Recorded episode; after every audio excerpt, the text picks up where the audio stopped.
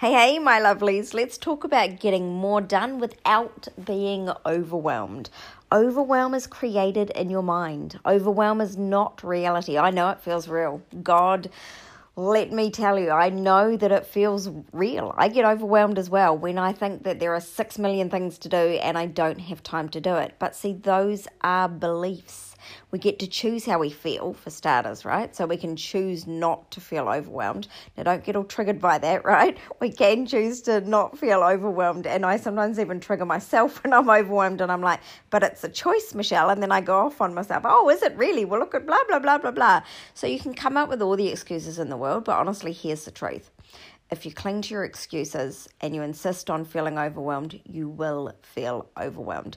The only way out of overwhelm is to peel it back, feel the emotions, acknowledge them, and ask the message that they're telling you. Now, without a doubt, every single time, and I mean, I've probably experienced overwhelm 60 million times just like you, every time without a doubt, the feeling behind or the message behind the feeling of the overwhelm is to focus on the soul work right?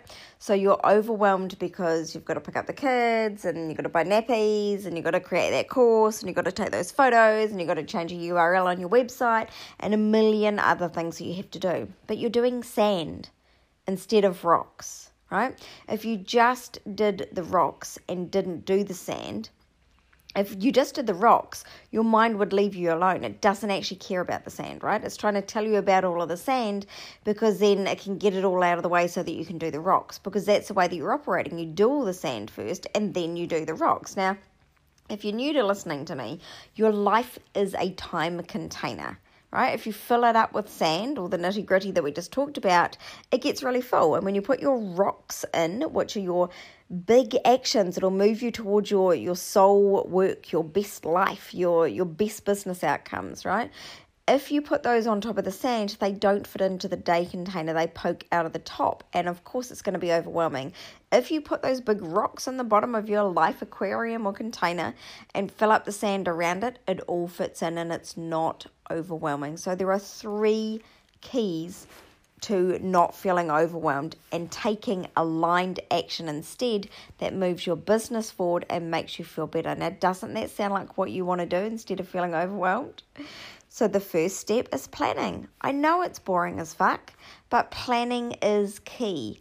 Are you sitting down on a weekly basis and planning out everything that your business needs to do and then putting it into your diary? If you're not doing that, of course you're feeling overwhelmed because all this shit is floating around in your head. And then you add a layer of, oh my God, I'm not moving towards my business goals. And oh my God, I'm not making enough money. And oh my God, I'm not being a great mum. And oh my God, all this stuff. Of course you're going to feel overwhelmed. So planning is key. Now, of course, to plan out your weeks, you also have to have planned out your annual strategic plan, chunked it down into quarterly goals, and then made a roadmap for success. None of that stuff is hard. I did a free training on it. In fact, if you go back through my Facebook or you go onto my website, you can probably still find it, right? And if you if you can't find it there, hit me up about it. This stuff is really important. Uh, planning is the key to not being overwhelmed. And then step number 2 is feelings and choices, right? You get to choose how you feel. So when you're feeling overwhelmed, stop, ground yourself, literally take 3 grounding breaths ask the the emotion and the feeling exactly what it's telling you and listen. Listen carefully for what the actual soul answer is. And then you'll know. Then you'll know exactly how to get out of that overwhelm and what is important to you at any time. And then shake off those feelings and choose to feel inspired. Choose to feel energetic the third thing about staying out of overwhelm is energy. You need enough energy to do the tasks that you got to do, right? Sometimes we feel overwhelmed because we're tired because we haven't filled our tanks. And again, it circles back to planning. Have you planned in time for yourself? It's not necessarily enough sleep time, right? Like you can sleep for just six hours and feel amazing. It's more that it's time when you're awake, but you're not actually having to do anything. You're far better off to have six hours of sleep and then spend half an hour exercising, half an hour meditating, half an hour having a nice bath, and half an hour journaling than you are to sleep for eight hours, right? You will feel so much more rested if you've spent two hours on yourself. Is it indulgent to spend two hours on yourself a day? I don't think so, and I don't really care if it is. And I mean, if you're getting up early in the morning and you would have been sleeping, then it's kind of it's free time, kind of like free money, right? Like it's free time that you wouldn't have had. So why not? You're worth it, right? If you're in a state of overwhelm, you cannot focus on your business success. Now, I've given you the, the three best things to get you out of overwhelm. Now, let's talk a little bit about why you get stuck into overwhelm. You get stuck into overwhelm because you think that you must do everything on your own, right? Society loves to tell women that or make women feel even like it's it's not even said out loud anymore, but loves to make women feel like we need to nourish everyone. We need to make sure there's enough food in the fridge. We need to make sure that we've decided what's for dinner. We need to make the kids lunches. None of this is true. Everybody is responsible for themselves. If you want to real, you want to read a really funny chapter about it, read um, in my book Woman Up, where I talk about everyone is responsible for themselves. It's pretty funny, pretty triggering, but it's true everybody is responsible for themselves. Kids can make their own beds, kids can make their own lunches. Um, your husband can do the grocery shopping on the way home from work. Everyone can have a turn of cooking dinner. It is not your responsibility, especially just because you're working from home, right? Or just because you work less hours because you've structured your business so you make much more money in less time.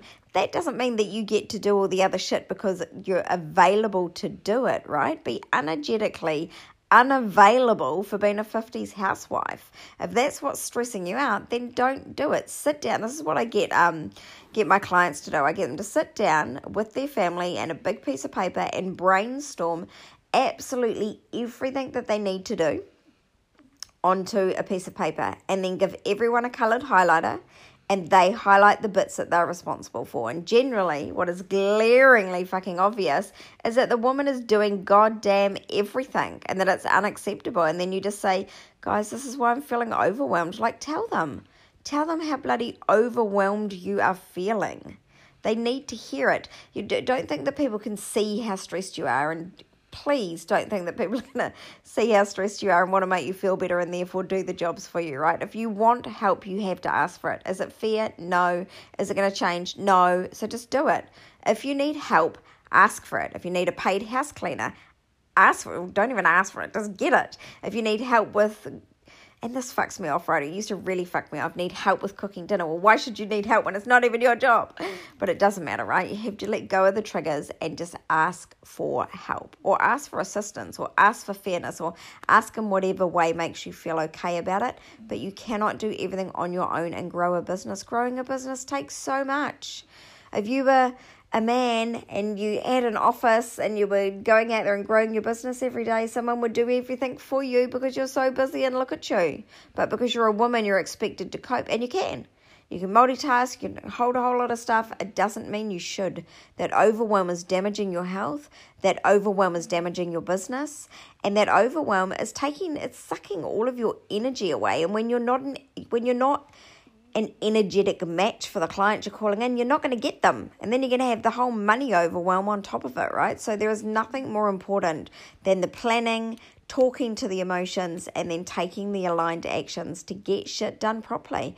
And while we're on it, energy is a choice when you you know when you think about how you want to feel and choosing how you feel choose to feel energetic choose to feel clear-headed and then take aligned actions in accordance with that don't drink half a bottle of wine before you go to bed don't eat wheat if you know you're allergic to it and make sure your intestines inflamed like treat your body like the business tool that it is and it won't be tired. It needs oxygen, it needs fresh air, it needs sleep in three hour blocks. So six hours is perfect, or you could do seven and a half because you can do one and a half hour blocks if you want.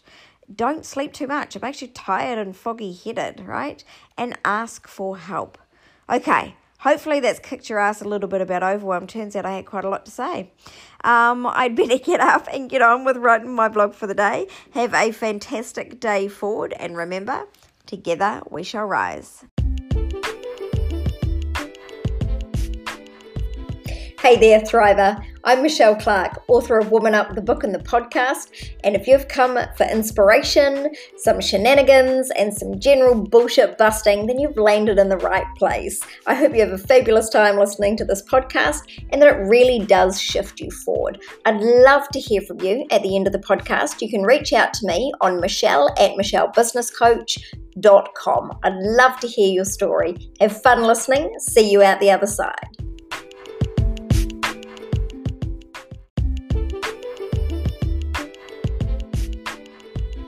Thank you so much for listening all the way to the end. I truly, really am grateful. There is nothing that thrills me more than being able to uplevel women and inspire them to change and reach for the stars. I hope you really enjoyed this podcast and I hope that you will now go and take some actions to move you forward. I'd love to hear what you have to say. You can reach out to me on Facebook. Michelle Business Acceleration Coach, or you can visit me on my website, www.michellebusinesscoach.com, for more shenanigans, more trainings, and more upleveling. Have a fantastic day forward, and remember, together we shall rise.